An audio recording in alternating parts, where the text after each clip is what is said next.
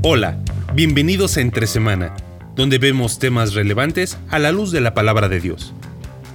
La poderosa Babilonia terminó, al igual que Asiria, conquistada por otro imperio, los persas.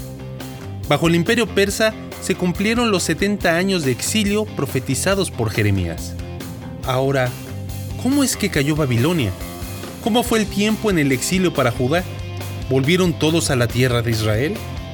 Acompañemos a Alex y a Marcelo en este nuevo episodio de nuestra serie Un pueblo, dos almas, aquí entre semana. Ya es jueves de nuevo, otro jueves de entre semana. Hemos estado hablando acerca de las caídas. Hablamos de la caída de Israel, después, unos años después, Asiria. Después un tiempo donde Judá era el único y después también cae Judá a manos de los babilonios y finalmente cae Babilonia. Y hoy vamos a hablar acerca de la caída de Babilonia. Y lo que los esperaba pasó, ¿no? Porque es como que ya se supone que el pueblo de Judá exiliado en Babilonia y, ya está, ¿no? Pero, pero es como que, y, para que se ubiquen en la historia, estamos hablando 600 años antes de Cristo. Eso lo, se puede checar, esto no lo estamos inventando, historia universal, imperio asirio, imperio babilónico, y vamos a hablar ahora de cuál es el imperio que, es, que surge después. A ver, eh, eh, ¿cómo, es, ¿cómo, es, la línea de tiempo? Sería, a ver, si nos, si nos ponemos por ahí por el 700, ¿no? Imperio asirio, acuérdate que 722 eh, destruye el, el, reino del norte. Sí. Después cae por ahí por 630, si no me equivoco, no tengo ahora la, fecha exacta, que ya lo vimos. Surge el imperio neobabilónico, porque los babilonios existieron siempre. Claro. ¿no? Pero como imperio, diríamos imperio mundial, como la potencia que, que, gobernó la, eh, toda esa zona de Mesopotamia cae el imperio neobabilónico y cae a manos de una, de una alianza entre medos y persas, de los cuales los que más eh, más fuerza tienen son los, los persas, y ahí el, imperio persa, hasta el año 330, que es derrotado por Alejandro el Grande, o Alejandro Magno, y ahí empieza el imperio griego. Claro. ¿no? Entonces ahí empieza la expansión del imperio griego, pero ya no es solamente como, ya no es una potencia de la zona de la Mesopotamia, sino de del Mediterráneo. El imperio griego lo que hace es extenderse a lo que después conocemos como el imperio romano. Es ahí donde se establece eh, el, idioma griego común para toda esa zona y es, eh, después surge el imperio romano, ¿no? 70 años, 100 años antes de Cristo, por ahí, 70 años antes de Cristo, no, 70. Estoy volaseando con, con las fechas. Pero eso es que el Imperio Romano, que es cuando nace el Señor Jesús, con toda la influencia griega. Por eso el Nuevo Testamento se escribe en griego, porque quedó como la lengua común. Claro. ¿no? Pero esa es la, línea de tiempo de los, de los imperios, y, ahí es donde uno va viendo la escritura y te das cuenta cómo, cómo se cuadran, ¿no? Eh, Asiria, Babilonia.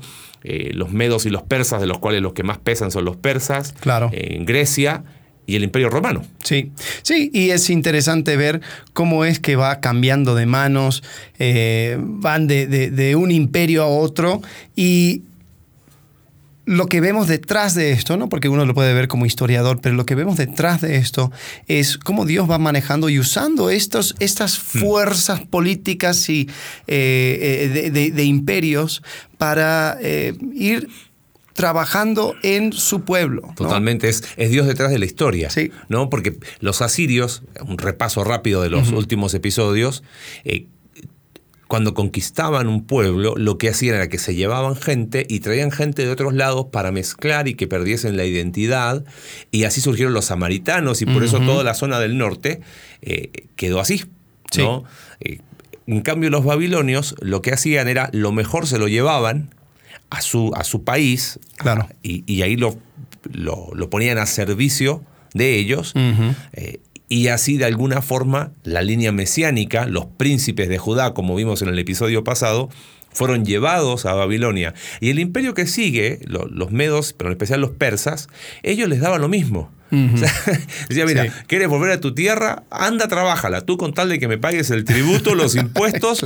Y bajo el imperio persa es que el pueblo de, los judíos vuelven, el, retorno del exilio. Y ahí es donde te das cuenta cómo, cómo se va manejando la, Claro. Con- Como Dios está detrás de la historia, ¿no? Sí, y, y esto también es el periodo donde la mayoría de los profetas, lo, lo- lo que conocemos como los profetas mayores, ellos hablan y están en este periodo, ¿no? Durante la caída de Judá, hablamos acerca de eso la semana pasada. Jeremías. Eh, pero el que eh, quizás es el que narra todo el tiempo de Babilonia y también es- está presente en la caída de Babilonia es Daniel. Es Daniel. ¿no?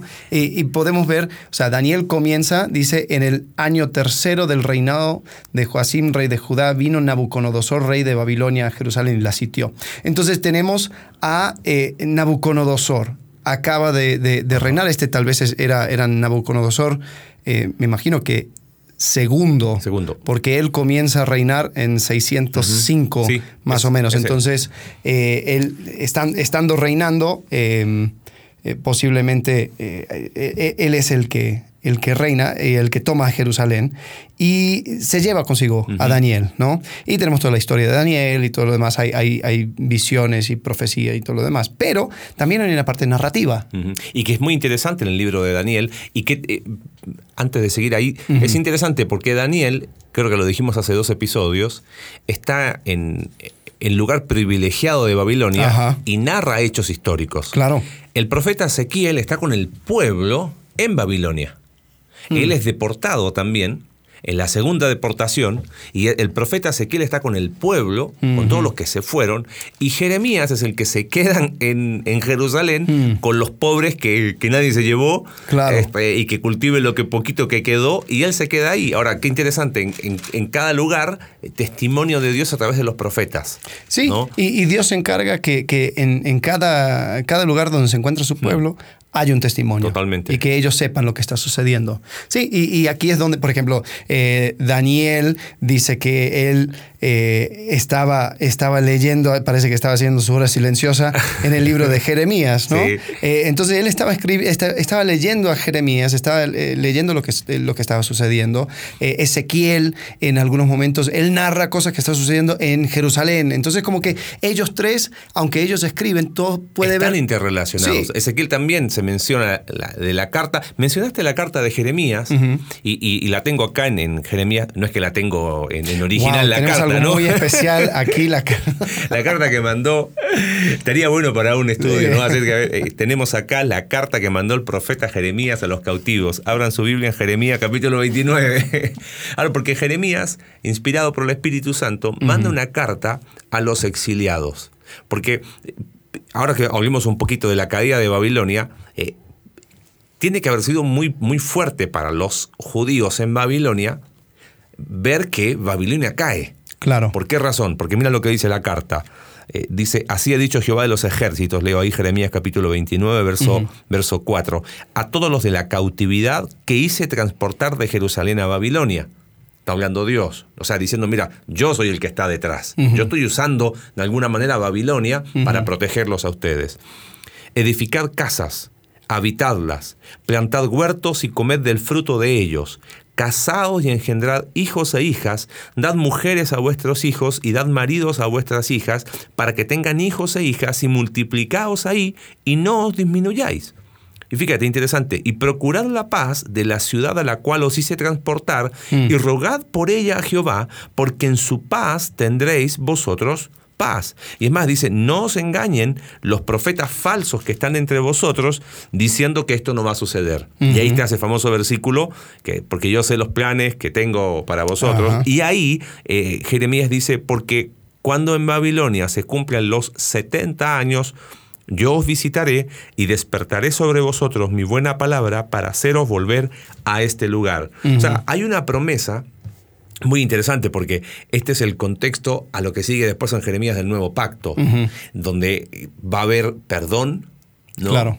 Y donde es interesante, le piden a Jeremías que compre una viña.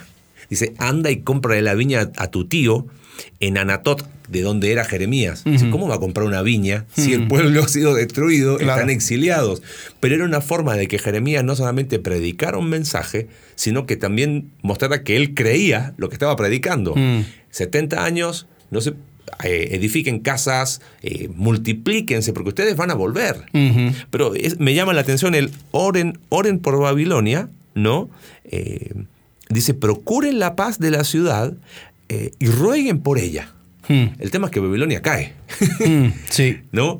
Y ahí es donde personalmente creo que quizás hasta dónde fue una crisis de fe, no lo sé, no quiero especular, pero, pero piensa esto, nos vamos, ok. Ojo, no todos creían lo que Jeremías decía. Claro. Porque Jeremías mismo advierte, no crean a los falsos profetas. Hay un, hay un montón de... No es que habían buses diciendo algún voluntario para ir a Babilonia, se fueron todos. Se fueron, sí, no tenían opción. No, no había opción. Pero dentro de los que se fueron, había algunos que dijeron, bueno, Dios, tú estás detrás y hay un mensaje, ¿no? Que hay que creer. Sí, y yo creo que es, es interesante eso, lo que, o sea, Dios estaba apelando al corazón, porque eh, ninguno iba a ir eh, así invitado, Eran, era, era la fuerza, pero eh, Dios a través de Jeremías está invitando al pueblo de Israel a aceptar lo que venía como algo que venía de mano de Dios. Ellos podían, o sea, pasar el tiempo en Babilonia luchando y estando en contra, o podían aceptar lo que Dios quería para ellos. Ahora, eh, desde afuera quizás para la mayoría se vería igual. Claro. Pero como, como es Dios, Dios estaba apelando al corazón Mm. de cada uno y estaba diciendo, confía en mí, yo tengo planes de bien y no de mal. Eh, aunque esto va a parecer algo doloroso, algo eh, eh, que, que- que va a ir trabajando en tu contra, Mm. créeme que esto es parte de, de lo que yo quiero para ustedes, para preservarles, para, para mantenerles y para regresarles a la tierra. Es interesante si uno ve toda la narrativa de la Biblia, los métodos de Dios son los más extraños. Oh, Lo sí. citaste en Habacuc, el, el- el episodio anterior, ¿no? Señor, pero está bien, hay injusticia, pero, pero vienen estos babilonios que son más injustos que nosotros, ¿no?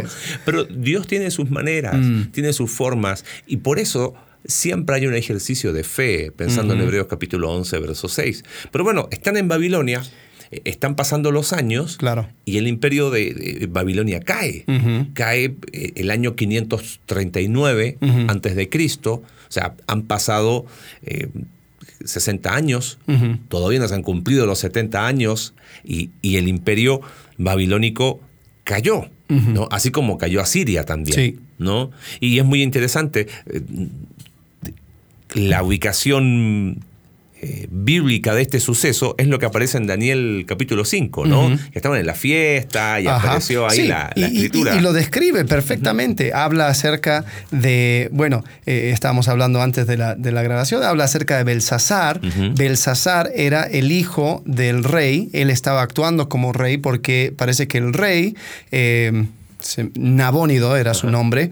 eh, él eh, parece que él era un usurpador. El, el linaje de Nabucodonosor II eh, ya como que se, se, se- se va perdiendo y él toma el lugar y como que parece que él no era muy querido porque mientras todos los, los otros reyes adoraban a un dios Marduk, él adoraba a un dios eh, llamado Sin.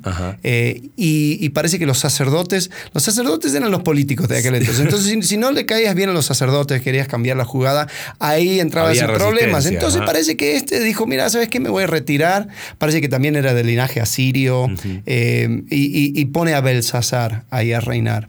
Y cuando vemos en, en Daniel, eh, cuadra porque hay algo curioso cuando aparece el escrito de la mano en la, en- en la Ujú. pared que dice Mene, Mene, eh, Tekel ¿cuál es? Uparsin. Uparsin.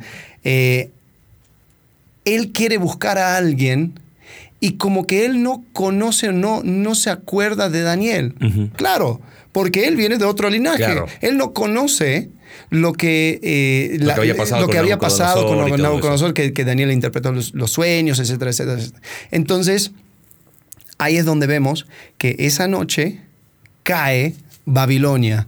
Eh, eh, parece que también usaron las mismas tácticas, como dijiste, ¿no? Sí. Pasar por el río, creo que lo secaron. Muy, eh, muy similar a cómo, a cómo Babilonia conquistó a Siria, Ajá. ahora los medos y los persas conquistan Babilonia. que en su momento eran aliados con ajá. Babilonia en el momento de atacar a Siria. Y después Ahora, se le fueron en contra. y, y- y usan, lo más probable es que usan ahí un. Secan el río, Ajá. se meten, y cuando entran, eh, y la historia mm, universal eh, señala que cuando entró la- las tropas de Ciro el Grande, no hubo resistencia. Sí. Claro, ¿cómo iba a haber resistencia? Si fíjate, el mismo libro de Daniel lo dice, ¿no? Había un gran banquete a mil de sus príncipes y en presencia de los mil bebían vino. O sea, estaban borrachos, Ajá. estaban eh, en, en una fiesta prácticamente. Entonces, claro, entraron, no hubo resistencia, y, la, y la- y la historia universal relata eso, que cuando entraron las tropas de, de- de Ciro el Grande, no hubo ninguna resistencia de parte de Babilonia. ¿no? Y la escritura dice ahí en capítulo 5 de Daniel, verso 30, la misma noche fue muerto Belsasar, rey de los caldeos, y Darío de Media tomó el reino siendo de 62 años. Y parece que este Darío era un tipo de general, después se volvió el gobernador de, de- de Babilonia, algo así. Eh, El- ahí es donde, donde se pierde un poco la, la, línea, la porque como línea. que van de la mano, eh, o sea, eh, eh, Ciro de los persas y Darío como que quedan de los medos, queda en esa zona, pero después como que no es que un- pelearon entre ellos, sino como que los, los persas terminaron pesando más y terminó Ajá. siendo el, el- el imperio persa y se Claro, acabó. claro. Y por eso cuando nos adelantamos un poco, escuchamos acerca de la historia de Esther, ya es, es persa. Persas, ya son los persas. Ajá. Eh, y algo interesante, este Ciro, eh, Isaías lo llama un Mesías. Un ungido. Ah, ¿no? ah, en, en- en hebreo creo que es, es Mesías, ¿no? Así dice Jehová su, su ungido a Ciro, al cual tomé yo por su mano derecha para sujetar naciones delante de él y desatar lomos de reyes para abrir delante de él puertas y las puertas que no se eh, cerrarán. Eh, eh, algo interesante es que este Ciro, cuando él toma Babilonia, una de las primeras cosas que hace es hace un cambio de, de- de póliza Hmm. y dice, bueno, todas las personas que fueron tomados como, eh, como esclavos, como cautivos desde otras tierras, pueden regresar, porque parece que Ciro tenía otra, otra manera de ver eh, el- el- La conquista. la conquista y su forma de, de- de pelear, porque él, eh, los, los persas tenían una forma donde decían, ok, a ver, tú eres del norte, tu, tu- tu pueblo maneja caballos, bueno, ustedes van a ser mi ca- caballeriza. Claro. Quiero que es- ustedes estén en su tierra, que estén, eh, sigan con sus costumbres, porque algo hacen que les sale bien. Entonces quiero que pelees conmigo. Por mí vas a ser parte del, del imperio eh, persa, Pero en tu casa. en tu casa y con tus costumbres. Entonces como que había ahora una nueva manera de, de manejar el imperio.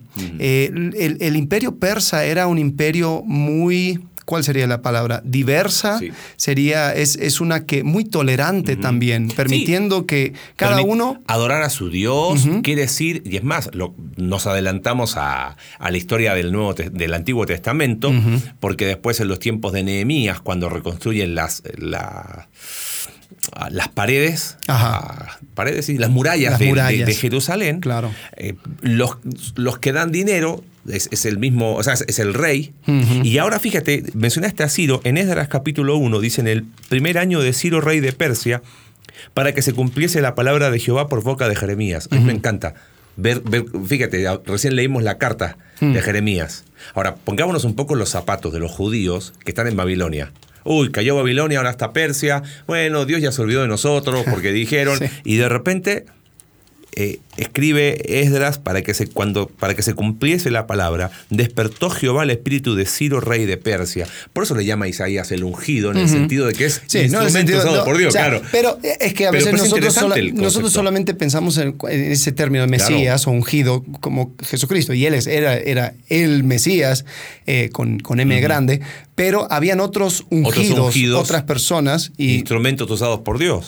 Y dice, el cual hizo pregonar la palabra y también por escrito todo su reino diciendo, Jehová de los ejércitos me ha dado todos los reinos de la tierra. Algunos dicen, bueno, ¿realmente era, creía en Jehová o no? No lo podemos afirmar. Mm. No sabemos si estos persas eran eh, politeístas también, entonces Claro. ok, es, es uno más que, que- que agrego a la lista. Pero lo, lo interesante de los primeros dos capítulos de Esdras es que eh, Ciro da el decreto, como dices tú, cambia, cambia la, la forma.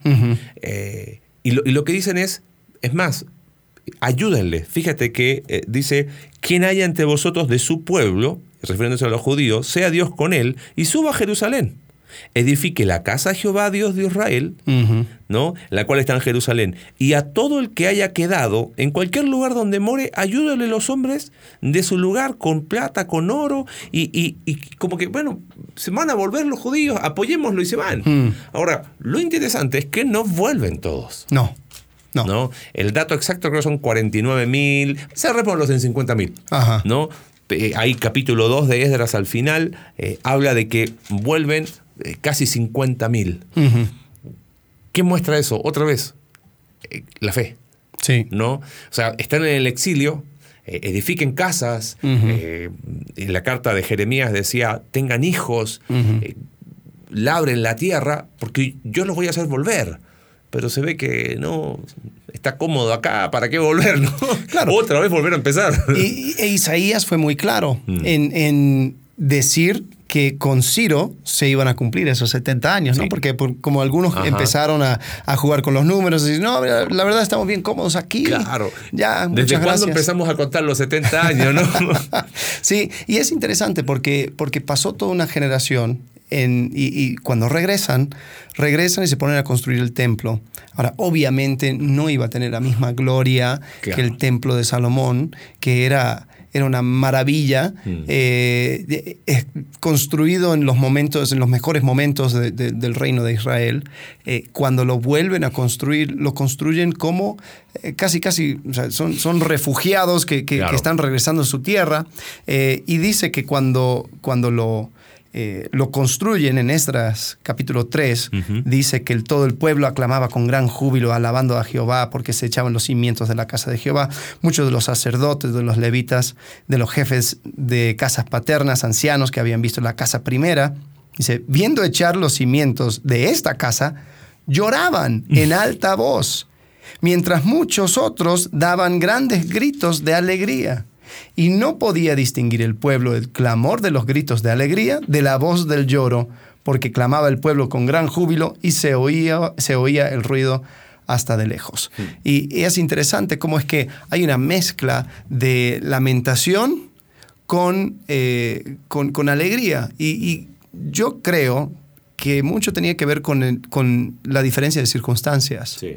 Eh, cuando Salomón inaugura el templo, lo inaugura con la gloria de Dios apareciendo.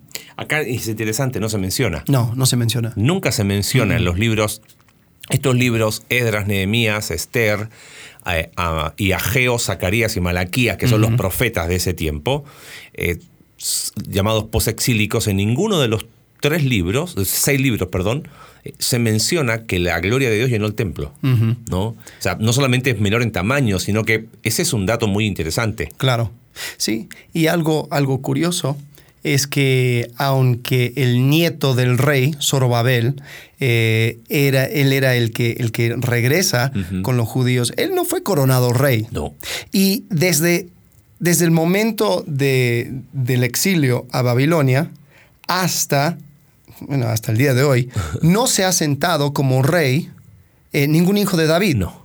Entonces, hasta cierto punto, los, los judíos sí regresaron de su exilio después de la caída de Babilonia, sí, Babilonia eh, eh, recibió lo que merecía, eh, pero cuando los judíos regresan, no regresan de su exilio en sí, están esperando todavía, están esperando todavía algún, el, el rey.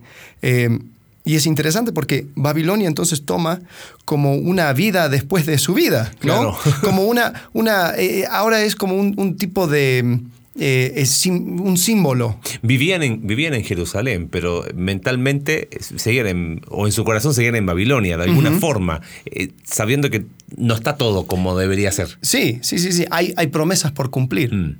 Ahora es interesante que el Hijo de David, Jesucristo, Él es el que prometió regresar y, y- y reinar sobre ese trono.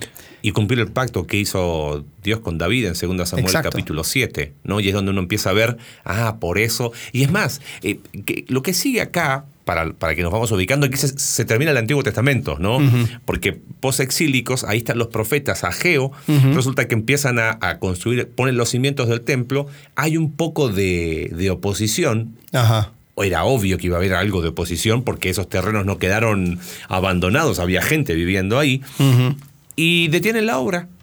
Muchos creen que dijeron, bueno, será que a lo mejor todavía falta para los 70 años, y Dios levanta al profeta Geo y les dice, hey, ¿cómo va a estar la casa de Dios abandonada? Se calcula que pasaron 16 años Hmm. Entre que echaron los cimientos y la terminaron de construir. Wow. Y en ese tiempo se pusieron a hacer sus casas. Y dice Ageo que son casas artesonadas. O sea, oye, está la madera aquí del templo. Claro. Bueno, pero se va a pudrir. Si no podemos construir el templo, bueno, hagámoslo para nuestra casa, ¿no? Y Ageo, él, él fecha, fueron dos meses y algo de su ministerio.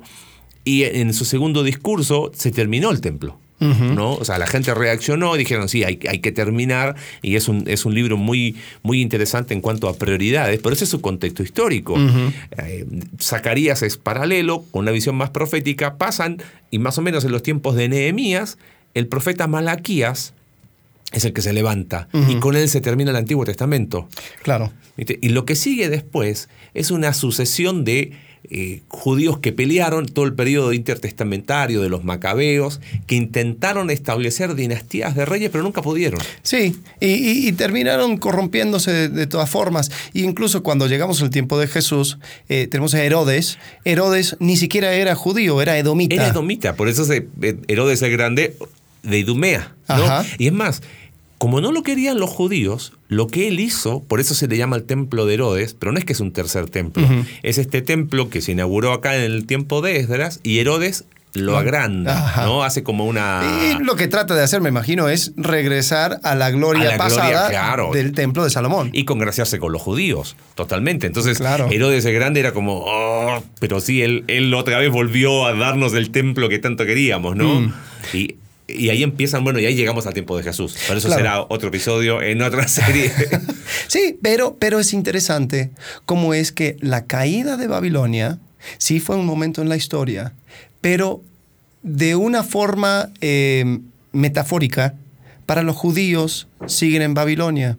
Y, y todos los reinos que van eh, tomando posesión de Israel, tomando posesión de, de- de todo ese lugar, o sea, sea Alejandro Magno, sea eh, los, los generales que vinieron después de ellos, eh, de, de él, eh, sea el, el- el imperio romano, eso se veía como una continuación de Babilonia, Hmm. a, a tal punto que en Primera de Pedro capítulo 5, estamos hablando de años después aún de, Jesús, Pedro, posiblemente escribiendo desde Roma, manda saludos y dice, la iglesia que está en Babilonia, elegida juntamente con vosotros, y Marcos, mi hijo, os saludan. ¿Cómo que? Y entonces, eh, a- algunos empezaron a ver, decir, a ver, hubo una iglesia en Babilonia, puede Claro. ser. Y otros dicen, no, que simplemente era una forma de llamarla Roma. Y pero sí. es más que eso. Sí, eh, yo creo que era una manera de recordar a, ahora a la iglesia. Mm. Es decir, seguimos esperando Que venga el rey. que venga el rey y que sienta en el trono Claro. y que acabe este tiempo de exilio. O sea, el rey vino, pero prometió volver. El, el rey vino y cumplió con su tarea y nos rescató. O sea, la batalla es como, eh, el, el mejor ejemplo que yo he escuchado es, es, es un rey que va y pelea una batalla. Y estando en, la- en el campo de batalla es victorioso, pero todavía no regresa como el rey victorioso. Entonces, ya sucedió eh, la, la- la conquista de la muerte y del pecado. Perdón. Y a nosotros nos llegó la buena nueva, Ajá. evangelio, Sí. de que el rey es triunfante. Exacto, exacto. Hay que creerlo. Hay que creerlo porque viene el rey victorioso eh, eh, para sentarse en el trono. Mm. Y eso es cuando, tanto para eh, en, en la mente del judío, y ahora eso se, se traduce en, en la iglesia, se acaba este exilio. Por eso Pablo pudo hablar acerca de, de vivir como peregrinos y advenedizos, porque este reino no, no es nuestro. Estamos esperando el regreso del rey victorioso. El verdadero rey, el que va, va a instaurar la- el, el reino eh, para siempre. Y reinaremos con él, dice Apocalipsis. Sí. Y ahí donde, donde uno empieza a darse cuenta que la narrativa bíblica no son eh, hechos aislados, hay Mm. ahí los conductores. Por eso gastamos este tiempo en cuando empezamos ¿no? con, con la serie en la iglesia de, de- del reino dividido, ¿no? de un pueblo y dos almas. Dijimos, bueno, ¿por qué no aprovechar eh, la herramienta del podcast para complementar, para profundizar?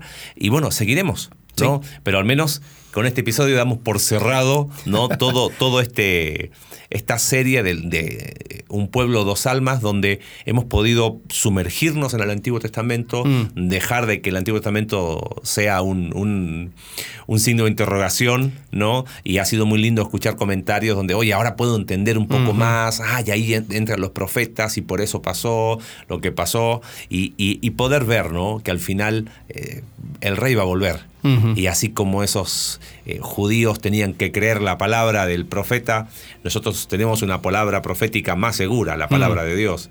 Y hacemos bien en creerle sí. ¿no? a lo que dice. Sí, así que a través de todas estas, estas historias, los últimos cuatro episodios hablando de caídas, mm. ¿no? Y ahora esperamos eh, la construcción de ese, de ese nuevo reino establecido por el Rey Jesucristo. Bueno, con eso terminamos eh, para esta semana y también esta serie, ya le damos cierre.